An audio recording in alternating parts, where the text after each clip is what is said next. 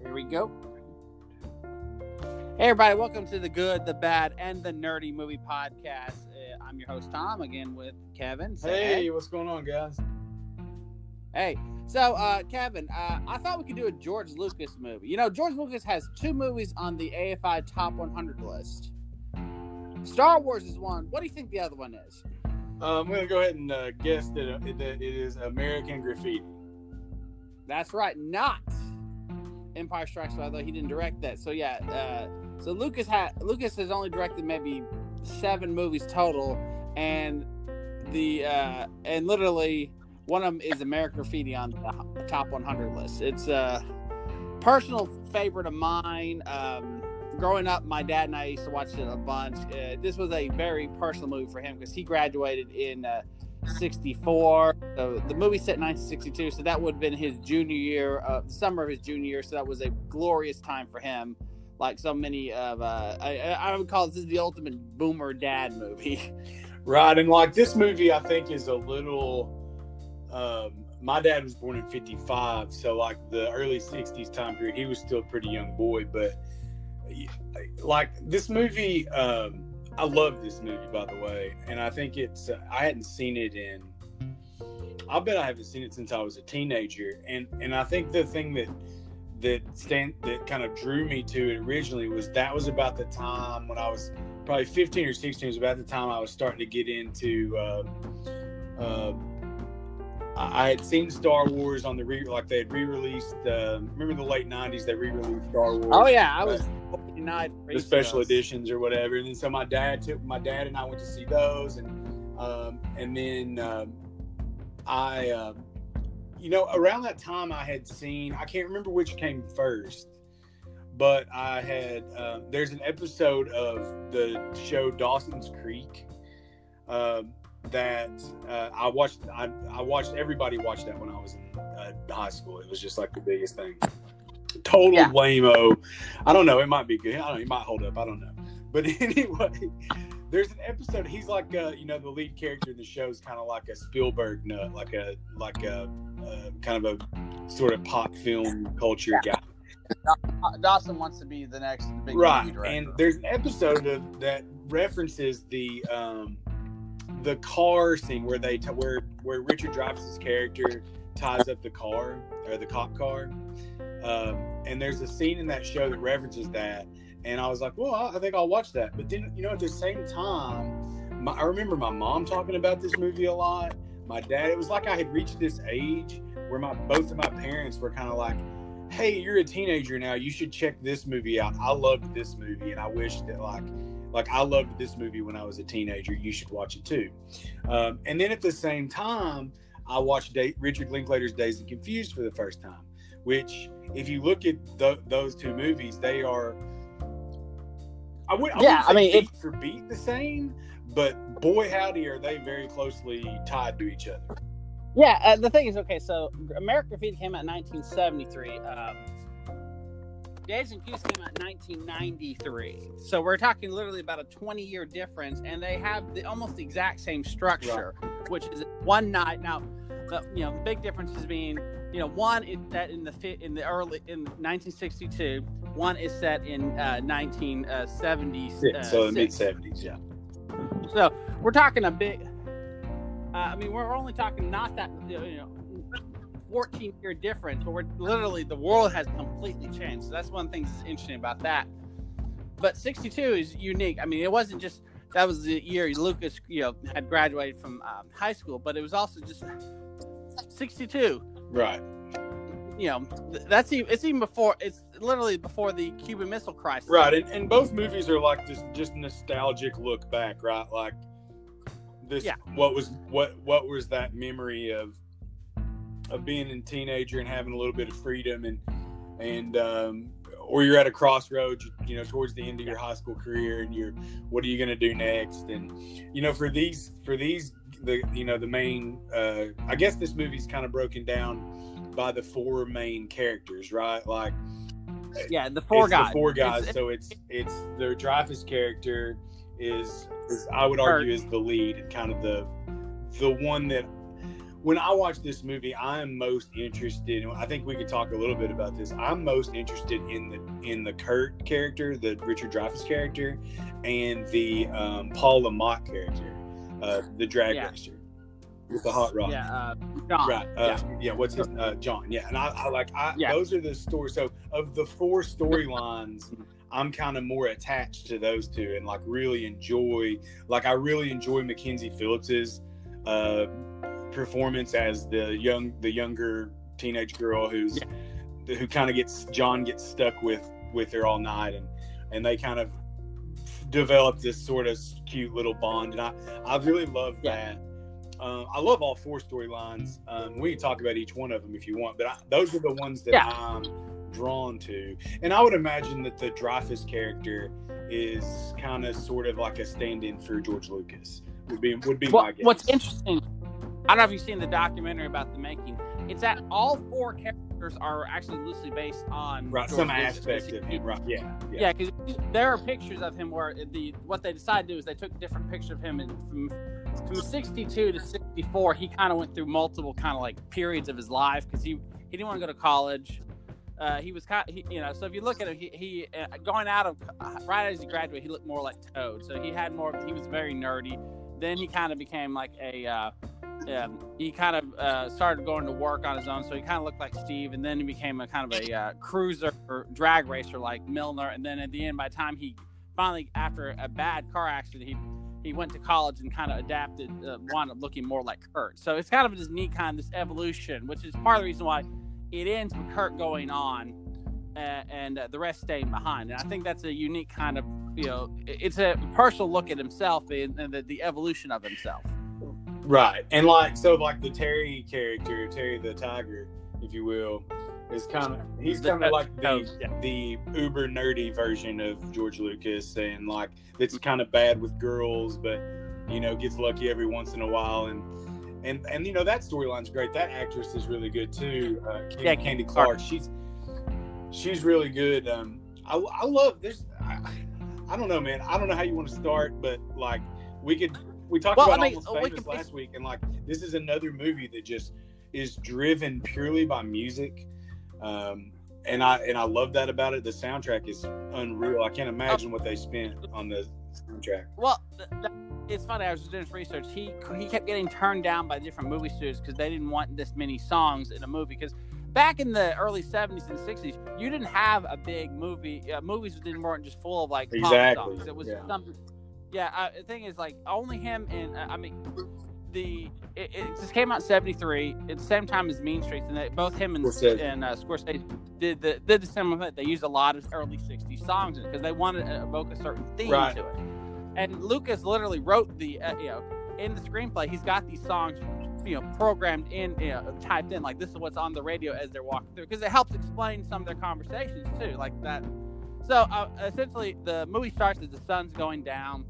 You know, the, the the basically the four friends would meet up at Mel's diner to you know reminisce. Steve and Kurt are about to li- literally the next morning leave to go to college.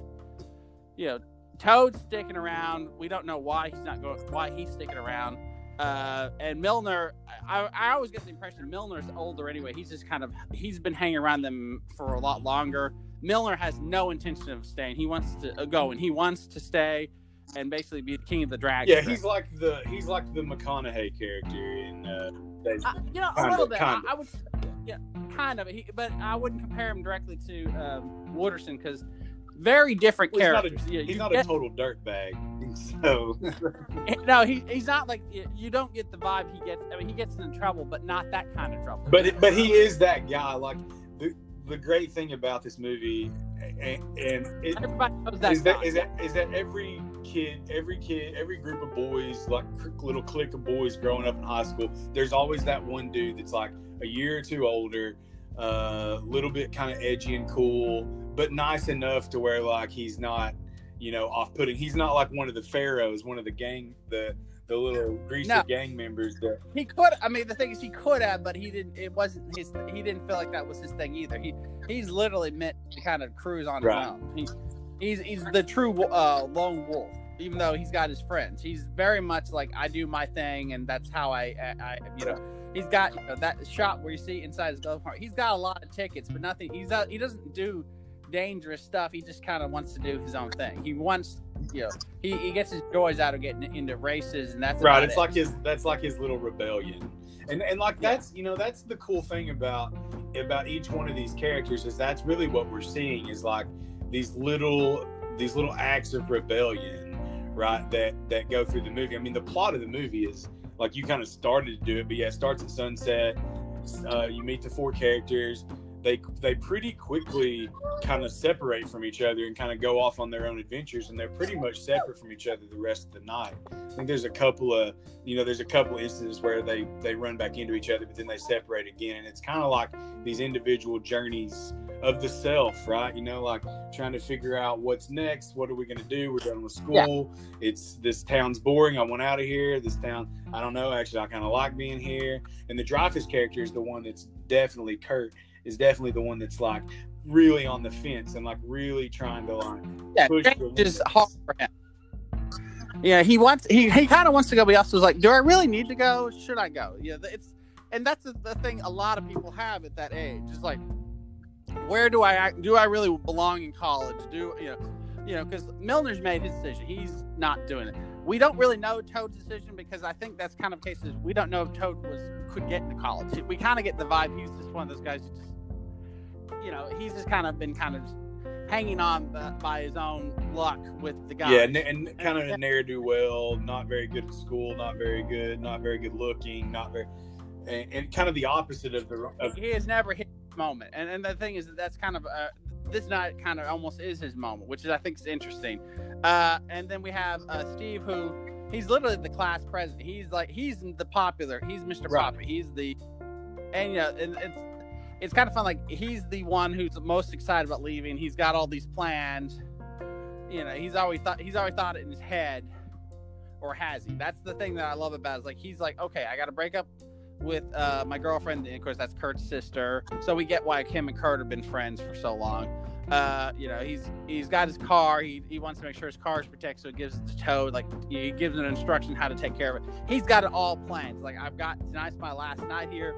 I'm Gonna uh, I've got goals. I got to get knocked out, and then I'm I'll hop on the plane to go. right, and it's you know what an interesting um, casting choice. You know, Ron Howard, who who up to that point, Ron, Ronnie Howard back then, who up to that point had kind of this you know sort of squeaky clean image, and and he's kind of playing a jerk in this movie. You know, kind of a kind of a Yeah, he's a- not Richie Cunningham. This is the opposite. This is, and that's what I love about this character is, you know, the fact that he does Happy Days literally the next year. It kind of shows where he, you know, yeah, he wanted to go a certain route, and it, what's also, of course, special is that him and Lucas develop a friendship that basically Lucas becomes his mentor, just as Coppola was Lucas's mentor, and that goes uh, that goes on for decades. Right. So yeah, like so I'm looking at I'm looking at Ron Howard's uh, IMDb. I mean, he didn't he had just done like all kinds of TV as a from a you know as a little kid, right? Um, and this is kind of his big coming out as a kind of more grown up actor. Yeah, I mean, uh, what's so he? I've read, I've heard so many interviews like he wanted to direct. Watching Lucas direct really gave him some. He, he said like my best uh, training was watching George Lucas direct, and then Roger Corman giving him some jobs. Right. So he because between working on Happy Days, he would do deals. He would do like low budget movies for Roger Corman because that was where he, he could get his his uh basically his jobs because you know people didn't trust him yet, Right. And and that and of course Corman, you know, really plugged in a lot of. Uh, you know, and you know who uh, John, uh, Jonathan Demme was really plugged in around the same time. Uh, Joe Dante. Yeah. A lot, a lot of, a lot of those big name directors all worked. You know, even Coppola all worked with him. And that, what's uh, it's funny. This movie, oh, you know, they pitched it to Roger Corman. He didn't get it either. right. And and that, uh, this movie was, it was neat. It was shot like basically over a month, all night shoots. Very tight budget. They had you know, the Haskell Wexler, the famous uh, cinematographer, is listed as creative consultant because of a, a um, contract dispute. He couldn't actually be officially the film cinematographer, so he would show up at night, basically to adjust the lighting, which is what his uh, uh, what he was uh, allowed to do, but rather he he shot the film, and Lucas and him were basically co-shooting it, and the, it's such a special movie. It's um, and I love how it's shot too, because you can. T- that film stock doesn't exist anymore. It's like the, the, way it's like that and The Godfather 2, the last of those films that kind of have that unique kind of way that a movie Oh, looks. it's beautiful, dude. It, it Yeah. it's a such a well visually well made film. I, I Yeah. like I just love the visual aspects. The cars are also cool. The the, Oh, the editing is so good. Like it's just such a smooth pace, smoothly paced movie.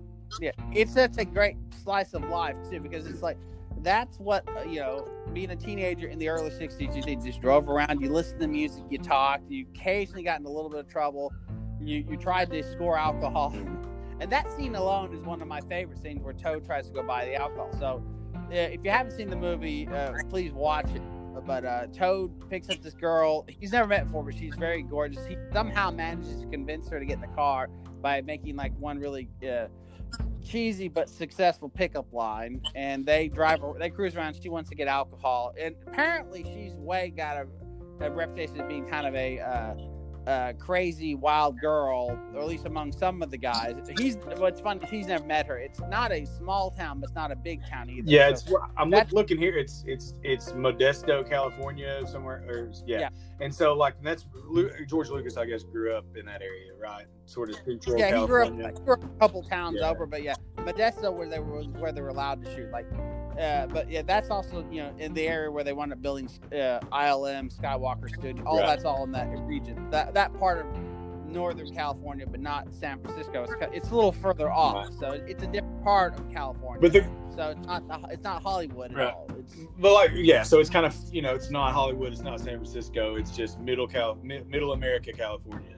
But like Yeah. so the girl the girl you're talking about, played by Candy Clark, right? Is um, it seems like when when when Toad meets her, um, she's already having a rough night, right? Like she's been yeah, maybe he- she's been dumped by a boyfriend or something. You don't really know, but you know when Yeah. we meet her, she's like being catcalled by all these guys on the street, and he almost like rescues her, you know, like and and like it plays that role for her, and it's a sweet. That's a sweet story, and you're right. Like the liquor store scene, you know, pretty quickly she's like, "Let's go get a, you know, let's get a drink." He's like, "The hard stuff," and so he goes, hangs out at the liquor store. That scene's great, trying to like work Yeah, up the nerve it's to ask funny. some guy to get him booze. and, and, you know it's yeah, now in 1962 you had to be 21 it was funny what so but when you see like say you know Dazed Confused they moved it back to 18 and you know when uh you know that it's funny they literally do a parallel scene with that uh, you know where uh um Mitch, you know, the 14 year old goes in and buys alcohol, not a single problem. It's kind of weird. It's like the time, but you know, 62, the guy, you know, he, and he literally tries a bit where he's like, I'm going to buy several things to try to sneak the bottle. And then he's like, you know, buy a comb, some batteries, bottle of Harper. Right. A classic. I mean, it's like a classic. it's like he's rehearsed this in his head. He's never had the guts to do it. He's tried it. And you know, he, he says, you know, he's outside like, well, my I lost my ID in a flood. You know, that's a. I mean, you know, guys have tried that for. De- you know, that's just a standard thing. I was like, well, I don't, I, I don't have my ID. I left out in the car. I said, nope, gotta have the Well, ID. in, in a lot of ways, that that that has become a trope. You know, like that's like something that like it. I can't count the number of movies that have a scene like that, but exactly. but like, you know, it's. I feel like you know, like George Lucas invented, Invented. sort of invented a lot of things that became teen movie tropes. Yeah. and and like I'm trying to think of some other examples. I mean, like the scene, like the scene I started to talk, I talked about it first, where um, uh, Kurt ties up the cop car with the pharaohs, you know, and uh, Yeah. like that's that's that's been uh, referenced a lot. That scene in a lot of things. Yeah. Uh, He's one for justice. right.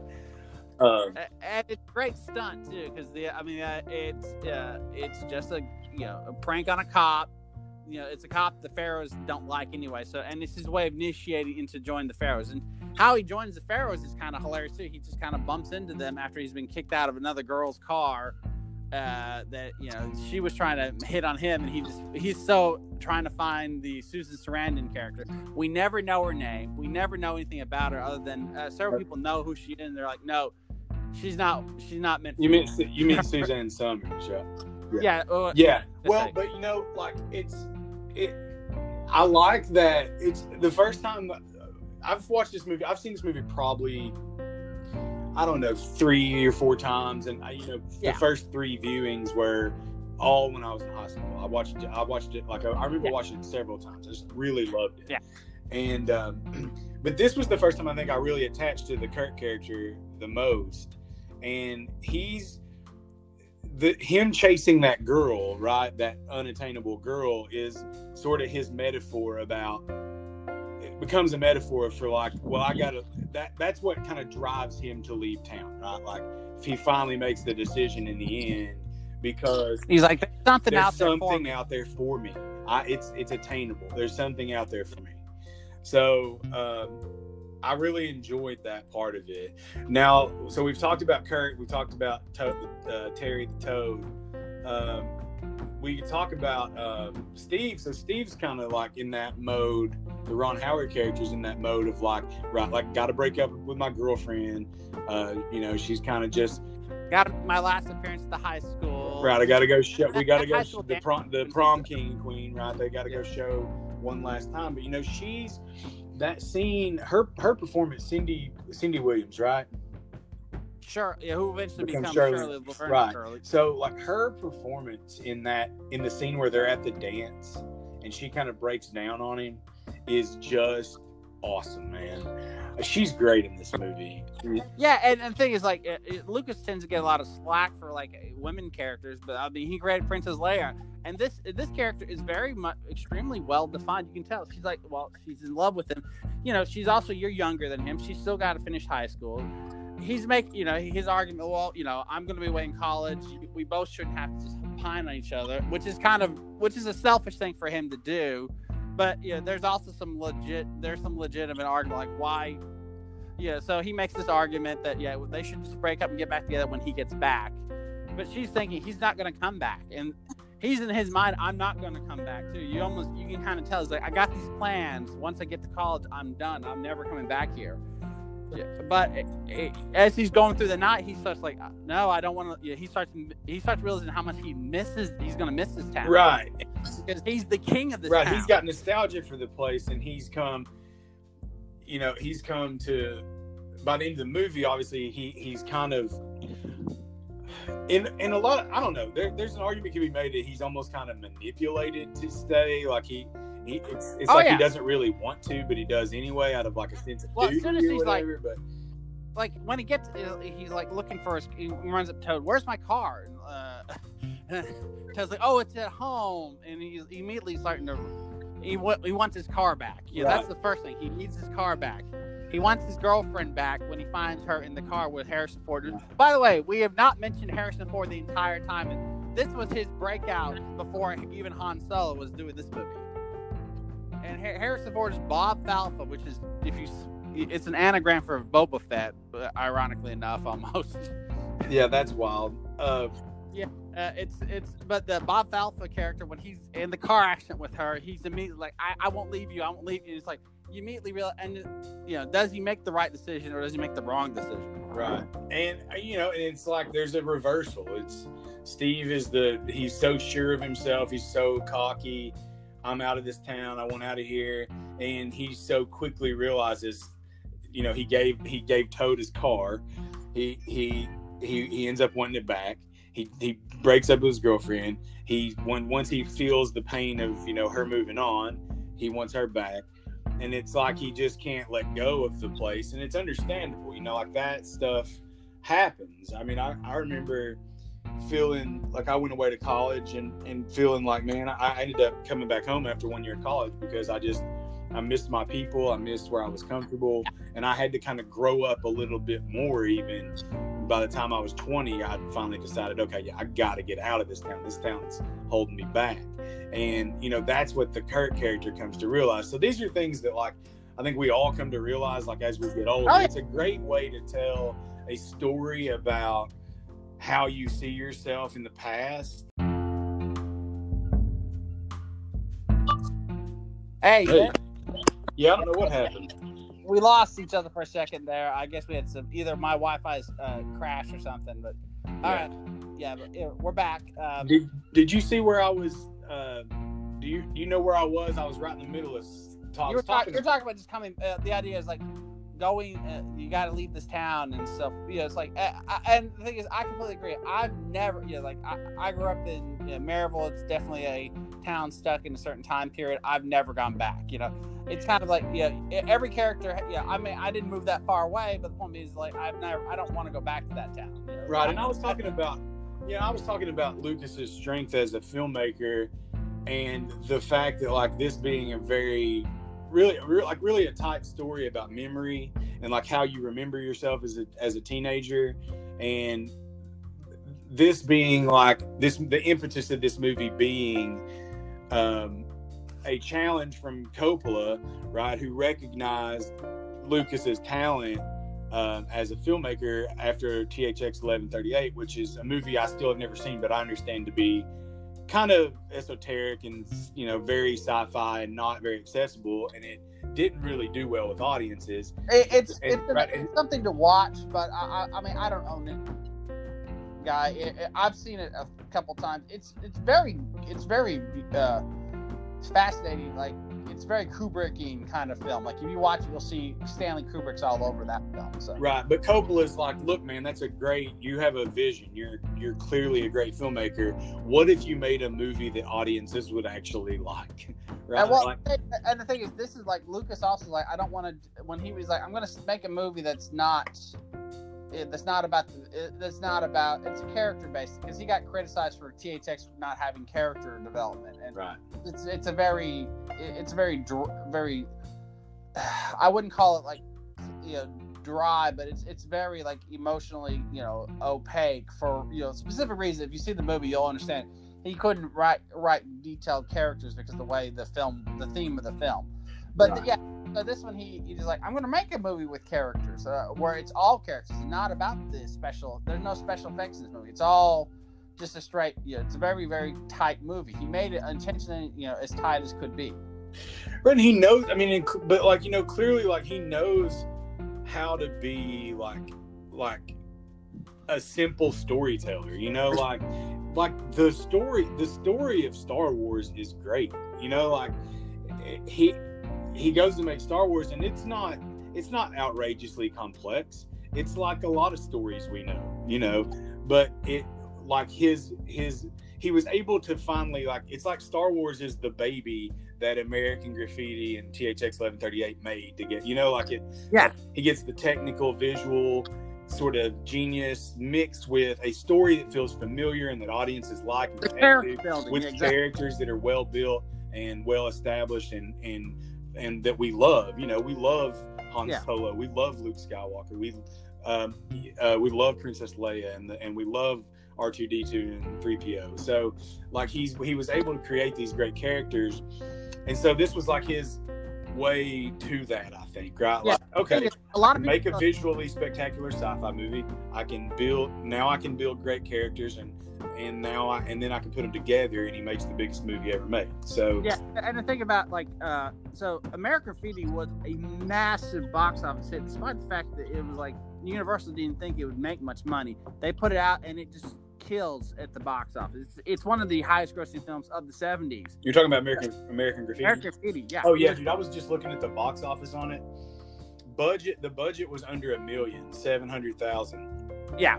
Box office, one hundred and forty million dollars. Yeah, and that's in 1973 dollars. So it just played. Everybody went saw it. The album, the soundtrack sold crazy. It caused a huge revival for a lot of these acts for that time period. And the thing is, it was a cult, and it, it led to Happy Days. Uh, It led, it's a cultural like moment of the of, of all time. And it puts Wolfman Jack on the map. You know, like I remember. See, that's the thing. My dad always talked, remembered about this movie was he he like he was all into Wolfman Jack. Yeah. Um, who was actually you know a real life DJ.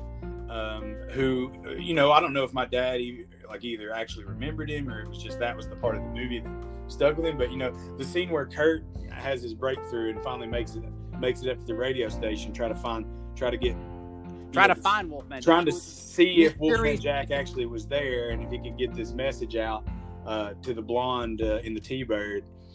Um, it, it it really like Wolfman Jack is like kind of the with He's the the Wizard of Oz. Right, he's the yeah, the man behind the curtain. He's the one that's literally driving the plot of this movie with the music. Um, and so, and and I love that this movie is pro- it's got to be one of the first uh, to use popular music not only on as soundtrack like Scorsese had done with Mean Streets, but also um, the the kind of like where where the music is actually partially source music. Right? It's coming it's coming from car radios. It's coming from the drive-in yeah. uh, diner um, speakers. It's coming from the radio station. It's coming from yeah. so I mean like it's it's just a really like it's how I experienced my youth, right? How how I remember yeah. my youth. It, it makes this movie timeless, even though it is a very specific, very you know, very white bread kind of time period. Yeah, and the thing is, uh, it's a, definitely a soul movie too. So, I mean, that's the thing that I love about this movie is that everything has a certain theme, a certain way of doing things. So, it's like, and it, you know, I love scenes like where Toad is trying to pick, you know, trying to drive around, trying to pick people. Like they play "Why Do Fools Fall in Love?" You know, it's. Yeah. It, it, it, the songs kind of kind of sync a little bit to what the theme of this of the scene is. Not it's not it's not narrating what's going on, but it kind of goes along. He, he picked those songs for those scenes because it fit the theme, the emotional theme. Right. There's the scene where the Beach Boys, uh, there's a Beach Boys song playing. Yeah. And then soon after that, you go back to the to the Hot Rod with John. And he's complaining uh, about the Beach Boys. And he's complaining about the Beach Boys, right? And and she has that line. Mackenzie Phillips has that line about, "Oh, you don't like the Beach Boys? The, the Beach Boys are boss or whatever." I can't remember what the other. She's like comparing another group yeah, and the thing is, uh, she uh, and he's like, "Nah, man, rock and roll's been going downhill since Buddy Holly." And exactly. that's only three years before for them, but that line's been going on. It's like rock and roll's been dead since uh, John Lennon. Rock and roll's been dead since Kurt. It's like that line is a constant. That, that argument, like rock and roll's been dead for so long, and you know, you could say, you know, it's 2020. Rock and roll's kind of been in kind of in a uh, tailspin for a couple of decades now. At least that's my opinion. But right, but you know, I can't imagine that conversation being had before that time. You know what I mean? And, and what and what hasn't happened yet? It's 1962. The Beatles haven't even it, yet. Exactly. And so it's so like this movie. It, it's like it either it either wrote the future or it saw the future. You know, like in that in the way that that teenagers were connecting to music, the way they would continue to, and given that it's so close, you know, the movie's made. This movie comes out in 1973 it's set 11 years earlier you know so that's such a short period of time yeah where so much had evolved that even even an audience in 1973 would just be totally hung on that especially yeah. that that kind of conversation about music and, and, the thing is the beatles have come and broken up in the time between the movies uh, yes. set and yes. when it's and like i said you know it's a time where there's no british rock and roll there is you know it's like it's you know and it's such a unique bit. Of, it's one of those bits where you're like, he complains about the Beach Boys. The Beach Boys were a huge band. he's like, oh, I don't like surf rock. Right. But surf rock in 1962 is starting to become a thing. So he's mad about the time period. And I guess we should finally bring up the final shot, which I've always thought is one of the most fascinating endings of all movies. Which is okay. So, you know, we gone through this whole. It's the you know the movie kind of ends right after this car crash where Bob Falfa and uh, Milner have, have raced Bob's car flips. Fortunately, he neither him nor I mean he gets hurt a little bit, but uh, uh, uh, uh Cindy Williams' character Lori, she doesn't Lori. get badly hurt. Yeah, Lori doesn't get. Lori, you can tell, kind of just gets scared. She might get a little hurt, but yeah, she uh, she uh, is scared to death. Steve runs to her. He agrees not to leave. He's going to stay with her. And then we cut to uh, Kurt getting on the plane and leaving. And as he flies off, we of course see the car that the girl he's been looking for is driving literally parallels, almost like she's been this angel trying to make sure he leaves. And then we got this title card. And the title cards, I think, is the most fascinating bit because so we find out what happened to each one of them. So Milner dies in a car accident in 1964. He's killed by a drunk driver. Steve is married and ha- in like an works insurance in, salesman. Works in insurance, right? Yeah. Selling insurance in, you know, still living in the same town. Toad is missing in action in Vietnam. Right. And Kurt is living in Canada. Why is he in Canada? Well, it's obvious. He's a draft dodger. Ah. Yeah, it's because in 73, there were a lot of guys still had fled to Canada rather than get drafted because by 1970 you have that famous draft lottery, and a lot of guys moved to Canada. Yes, the the note about him going to Canada, I don't know why that did not connect to me. There's because there's a whole uh, here I am with the, Ken Burns Vietnam documentary again, but there's like a whole portion of one of the episodes that talks about all the guys that, that left and went to Canada. Um, so yeah, that's that makes perfect sense. I ne- did Yeah. not think of that. And the thing is that it's a very specific thing. You know, if you don't know, if you don't get it, you don't get it. But he put that in there because he was mad that there's a lot of guys having they they've gone to Canada and they come they can't come back there. It's at this point now by '77, Carter actually um, pardons all draft dodgers. So a bunch of guys move back from Canada, or at least some do. Some had to stay there because or they've been there so long they they never came back. But the point is he pardons all these guys who uh, who uh, had gone to Canada because that was their only option. They didn't want to go to Vietnam. They were drafted. They refused to uh, show up. So yeah, I mean that's what it's such a powerful message because okay, one's dead, one you know got married and you know, is still living there. One went to Vietnam, and we never we never saw him again. And the last one, the one who left, you know, he, he's hiding in Canada. It's it's a, got a huge. I mean, the Vietnam is actually all over this movie, without it actually being existing. Yeah, that's so interesting. I don't, I don't know why I wasn't looking at it in that way, but that's so interesting that you say that. Um, but man, I, I really like it. It's this movie is just one of those completely rewarding experiences. Exactly. It's, Like like I every any I don't, can't imagine anybody not liking this movie. Um, we you know we talked a lot about last uh, last week we talked about almost famous and how there's kind of there there's a thread of people that there's a kind of a thin thread of people who really connect to that movie uh, and it failed at the box office obviously right this movie is it, it, it, it, it it's more widely i think appreciated because it feels more like the actual teenage experience of almost everybody you know you can see yourself in this movie um, i'd say uh, you know given the state of you know kind of race and things like that we're talking about these days there's not a black person to be seen in this movie no. uh, which Which- is which, it- which is a sign of the times right Yeah, and, and he admitted like he tried to figure out how to incorporate some African American actors, but it's also a town. It's just it, he's also like, well, this is also how that town was. There was hardly any African Americans in the town, and it's it's kind of an interesting point, which is '62, where uh, we're kind of the beginning of, of major civil rights, you know, protesting, but there's also you know, suburbs, uh, you know, the sub, a lot of these suburban towns had a, were basically the centers of white flight. So Right, and this is this, and this is also California, right? Too. So you know, Jim Jim Crow wasn't necessarily uh, too major in California, right? That was more of a uh, southern eastern thing. I mean, obviously there was. I'm sure there was plenty of I mean, racism and white supremacy and we're, we're only, I mean, that that town's only about 50 miles away from Oakland. So that's sort of the, Right. but that's also the point being is like it, it's kind of a nature. It, it, it's not there, but it's you can just tell it's reference because all um, half the music I listen to are African American artists.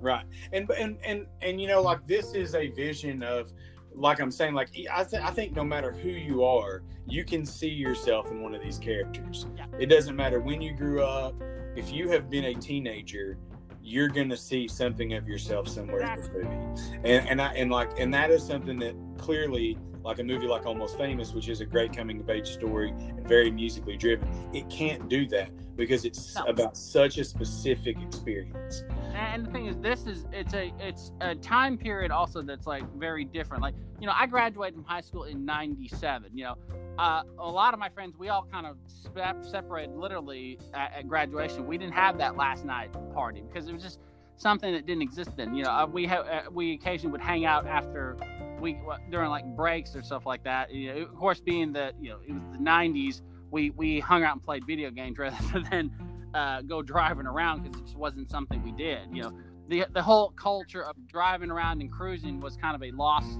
culture by that point. It's you know that that whole you know by the time we get to certain periods of time, there's just themes that are gone. Right. Well, and when I grew up, you know, I mean, I grew up here in Clinton, and you know, like we didn't. There's not like a big, big strip you can drive No, up and exactly. down. I mean, like it's it's like you just like by the time we were growing up, like all we could do around here was just drive out, drive around out on the back roads and smoke cigarettes and act like idiots or whatever, you know. Yeah, so, or you go hang out at somebody's house just because that was your next option. Right. So so like that was the um, that's the big difference, obviously, time period wise. But even still, like, man, I mean, I have plenty of memories like this, you know, of uh, being a teenager, chasing that girl that I wish I could have and I never have a shot with. Being a teenager, and you know, trying to act cooler and more tough than I actually really am, like the John character, right? And, Yeah. Or you know, trying to act like Mr. Badass, the hometown boy, and like, look at me, I am kind of, I kind of did become a Steve sort of character. I wasn't Mr. Big Man on campus growing up, but like, I, I was, you know, I felt comfortable in my town, and and I and I did come back to it, you know. So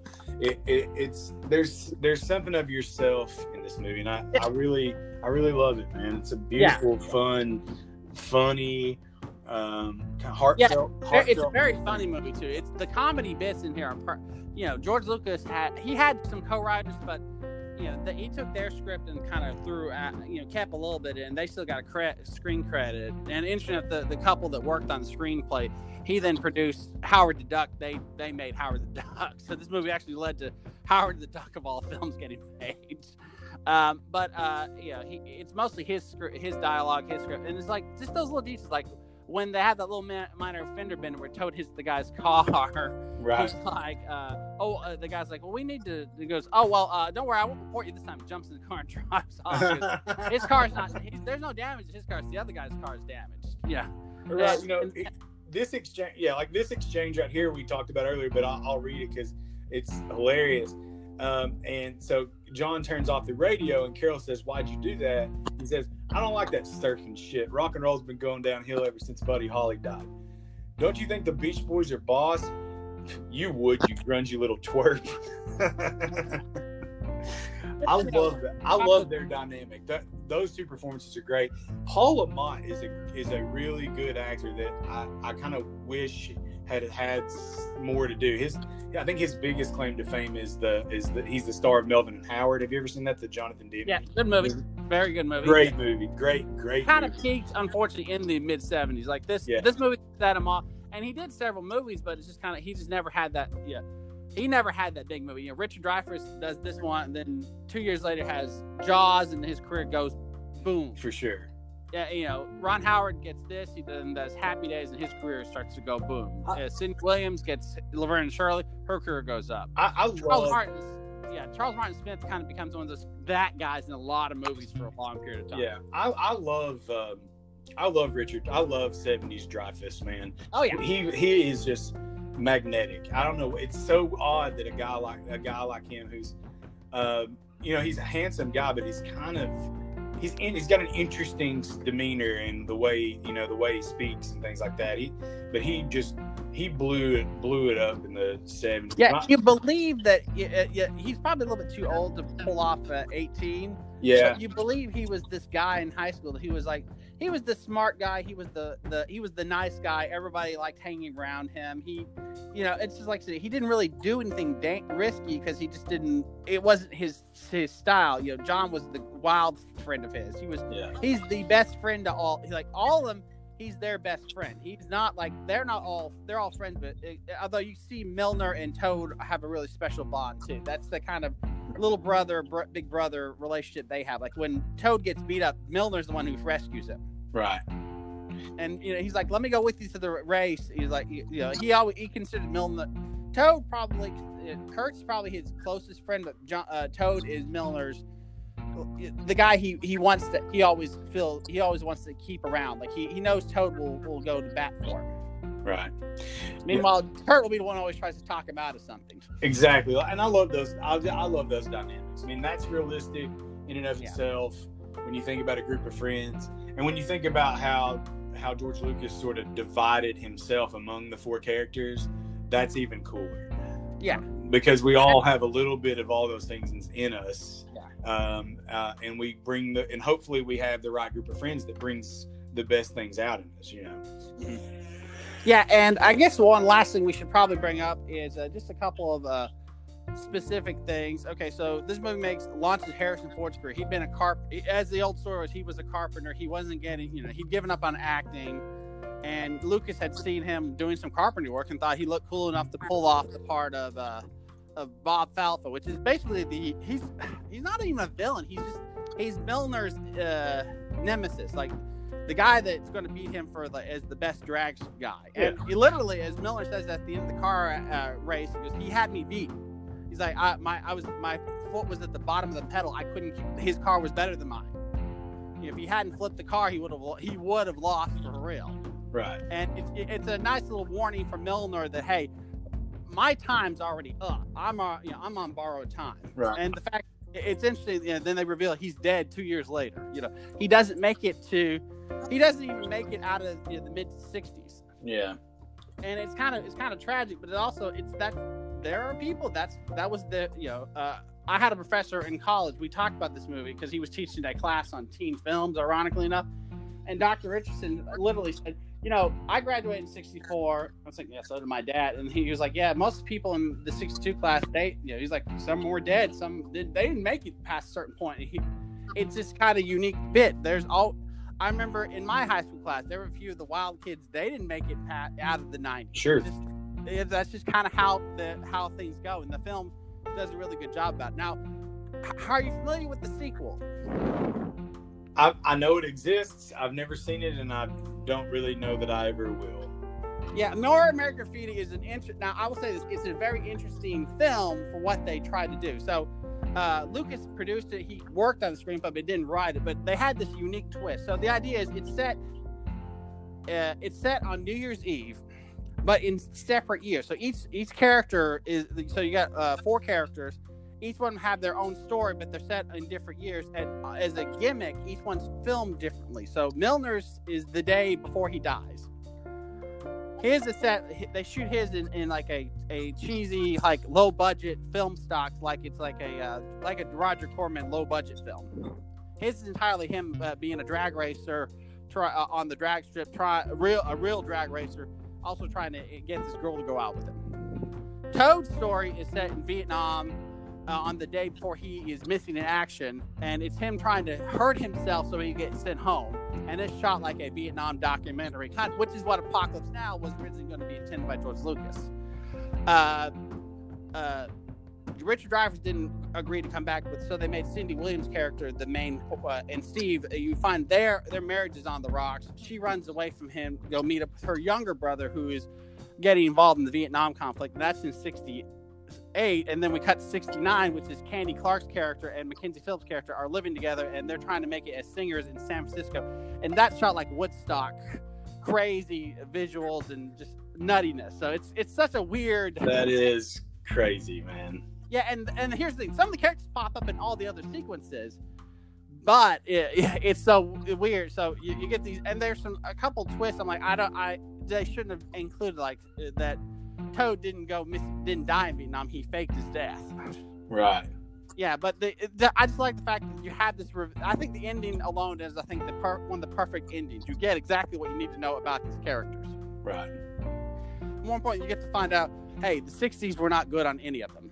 Right. And that's kind of, you know, the bittersweet thing about it is like you are right, like this the early 60s setting before before everything blew up, like in the next year or two, Vietnam's gonna happen, civil rights. Kennedy, Kennedy's assassinated. You have the Exactly. Cuban Missile Crisis happens literally uh, right, you know, right after this. It's like he literally picked a date that would be right before everything, the, the '60s really begins. Yeah. And it's it's such a unique, like I said, for anyone who hasn't seen it, watch it. It's such a great slice of life film. It's but it's more important. It's a it's one that it's I call it the best coming of age film because all coming of age films after that basically borrow from this movie. Oh yeah, that's what I was saying earlier, for sure. You see, the, like that's what I was saying. Like, did he invent? Did he invent the future, or did you know? And, that, and like, um, and, and it, you think about movies like like I mentioned, like, um, or even if you just think of like the one night high school movie, like you got, uh, good lord, Dazed and Confused. You got uh, Superbad, which is Yep. one of my all timers.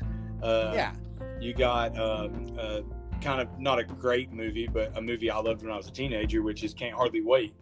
Yep, that's um, that, that's not, uh, and, and they all. It's the idea. It's the last night. You know, so it's our last night to, or our night to become who we are. You know, right. And so I, I so I, I just I love it, man. I, it's it's it is absolutely. If you love movies, you have to see this movie. You know, yeah, like if we if we got a yeah, teenage, if we've got a teenager out there listening, watch mm-hmm. this movie today. You know, yeah. Uh, so yeah, look it out. You know, it's it's a it's a movie worth watching. I mean, if you think it's a little dated, it's it has to be dated. It's intentionally for a time period that doesn't, you know, that you know, it's from a time period that's almost, you know, it's over almost sixty years ago now. Yeah, I'd love to watch this with a teenager, a kid who's a teenager now, and see how they respond to it. Yeah, yeah. I remember in high school in uh, uh, my U.S. history class, the teacher for extra credit would have us come after school and watch like a uh, as a group watch like a, a, movie of a time period we were doing. Her her the last one we did was this film, and she was crack up because it was like that. You know, she was in high school when this movie uh, you know was set, so she was talking like joking about like that's her husband had that exact car, you know, had that uh, uh, Beetle. Mm-hmm. You, know, and, you know, and you know, just those little details. And I was like, my dad had that. Ex- my dad had the exact same car that Milner drove because yeah, yeah, because he was into he uh he and my uncle would buy uh, beat up cars and strip them down and make them into uh, road dragsters. Mm-hmm. That was their thing. They loved doing that, and that's why my dad loved this movie. He, he and I watch it all the time, and every year on Father's Day I try to watch it too because it's awesome. It's such a perfect movie about really what it's like just to be you know, figure out what you want in life. And you know, mm-hmm. honestly, none of them really do figure out what they want in life, but they figure out they they figure out some things about their lives. Yeah. Is your, da- your, is your, can, is your dad is your dad still with us? No, he uh, passed away in 2004. He had uh, multiple. My dad, uh, never the best car driver, had 14 car accidents, 12 concussions, and a multiple sclerosis diagnosis on top of everything. Oh man, well I'm sorry so to hear that. Yeah, my, my... in the early 50s, but you know, and he was not exactly he you know, he's definitely a guy who enjoyed the 70s and the 80s too much. So that's kind of, it's not really surprised that he loved this kind of movie because it's definitely, you know, for a stereotypical boomer, this would be, this is their glory film. Yeah, you know, my dad had a lot of memories about this movie too. Um, I remember growing up, my dad graduated, was like 18 when this movie came out. He, okay, so, so like he, this is that movie for him. Exactly. Like, so like he would have, he probably saw this movie as at, like right around the time he was graduating from high school. Um, that's when it would have been in theaters. So I'm sure he saw it. And I remember him talking about it. His thing was always the music and the Wolfman Jack stuff that he always talked about. But you know, my mom liked this movie too. She's and she's quite a bit younger. Uh, she wasn't born until the, until like 59, so she was, you know, obviously missed this part of missed the 60s. She was just a kid, but um, you know, like it, it is it is a movie that like as a parent I, I would like to pass it down and to my to my son one day. And and and you know, my dad passed away a few years ago as well. And um, you know, I I've, i like to connect back with the things that he loved. It makes really makes brings me back to him. You know, so this is yeah. one of those movies too. It's very nostalgic. Yeah, and uh, like I said, it's it's a it, it's a perfect kind of movie that there's not the hangups are not really hangups. It's like any complaint you would have about the movie is like, well, how would you change it? The, I, I can't see anything I would change. I mean, some like the the women are actually written really well. Like they're not they're not know, they're actually given a lot of these are really well written women characters. These are well written male characters. Yeah, Mackenzie Phillips is like you would say that that relationship is kind of troublesome. But it's also played up in the fact that he didn't want her in the car. He didn't try to pick her well, up. He's just such an absolute like good guy, you know. Like he, like you think you get the you know the idea early on that he's just some dirtbag out looking for for uh yeah you know, out looking for a piece or whatever. And you know he gets stuck with the he, he's obviously he's trying to hit on those girls and they're like oh what's your name? Sister wants to come and uh, come ride with you. And he's like all right send her over. I'll drive anybody's sister.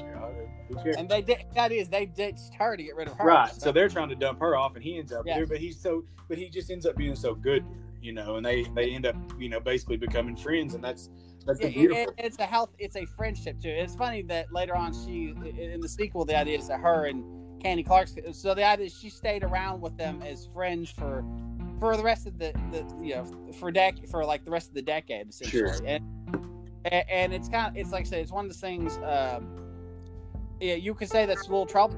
That's they play it down very carefully. Oh, It- yeah. It's not good that she's complaining. yeah, He's complaining about the Beach Boys, or she's in the Beach Boys. Her sister is Chynna Phillips. Chynna Phillips is then in Wilson Phillips with uh, Brian Wilson's Sure. daughter. it's just one of those weird little details. Yeah, she was living the '60s lifestyle as a teenager with her parent. Yeah, I mean, like Oh, she was. She, had, she. We don't have to get into that. She. Yeah, yeah, She had yeah. a If- crazy if you want to read about life, yeah. every, it's like if it's troubled people, it's Mackenzie Phillips' life. yeah, it's so, it's it's a very very dark. Uh, we don't have to talk about. Yeah. it. but No, no, no, a couple but, googles but if you the want. fact but- that yeah, And- and I loved also that he finally figures out how to get rid of her. He's like, okay, if I start hitting on her, she'll run. She'll finally leave. He, he finally figures out, oh, that's what. And it's like, you know, he didn't want it. It's like, okay, that was his last resort, and it worked. He's like, I need to get her out of my car. right. And, and I like the fact that you can tell he's got a conscience. You know, I have most, you know, like uh, it's funny. Like he's probably got he's got his head on his shoulders way more than anybody else uh, throughout the movie. Yeah. And but like I said, it's one of those movies that if you haven't seen it, watch it. It is so much fun. You'll you'll uh, you'll really appreciate. it. If you're a music fan, watch it just for just. If you love cinematography, Haskell Wexler, gorgeous cinematography, and this film's unique also in that Lucas's budget, you know, we point out was, you know, it was seven hundred thousand dollars. It's pretty. That's a lot of money to shoot a movie, but it was still not enough that he could afford to pay half his crew. So he gave them all credits. Now, back in the '60s and '70s, if you were like a cameraman, you didn't get credit on the film. You just had to put that I worked, you, you that you may have worked in this film, but they all got credits, and that led to basically everyone getting credits in movies from that point on. So he basically he broke old old Hollywood standards by giving everybody official credits in the credits. That's awesome. Yeah, So, man, yeah, but I agree 100%. Great movie. Everybody go watch it if you haven't. Rewatch it if you have seen it, man. It's awesome. All right, well, uh, this has been uh, the good, the bad, and the nerdy movie podcast. This is I'm counting. Actually, in my opinion, this is a nerdy movie, and I, you know, we're gonna count it as a it's a good and nerdy movie, but really, it's, it's as my daughter said, yeah, it's a nerdy movie. So uh, the movie's American Graffiti. Uh, it's from director George Lucas. If you've not seen it, look it up. Uh, and uh, Kevin, you got any last words? no, man. Do uh, love just love it. Go see it. Watch it. It's good. Yeah, for those you don't know, I had to. Uh, he didn't have a copy, so I loaned him my copy. It's not a. It's you can't find it anywhere for some reason. It's very hard to get right now. Yeah, and thanks thanks for that by the way, man. Yeah, I really appreciate it. It's, it looks Yeah, the Blu-ray looks great. Oh yeah, that's like yeah. If you can get the Blu-ray edition, it's so cleaned up.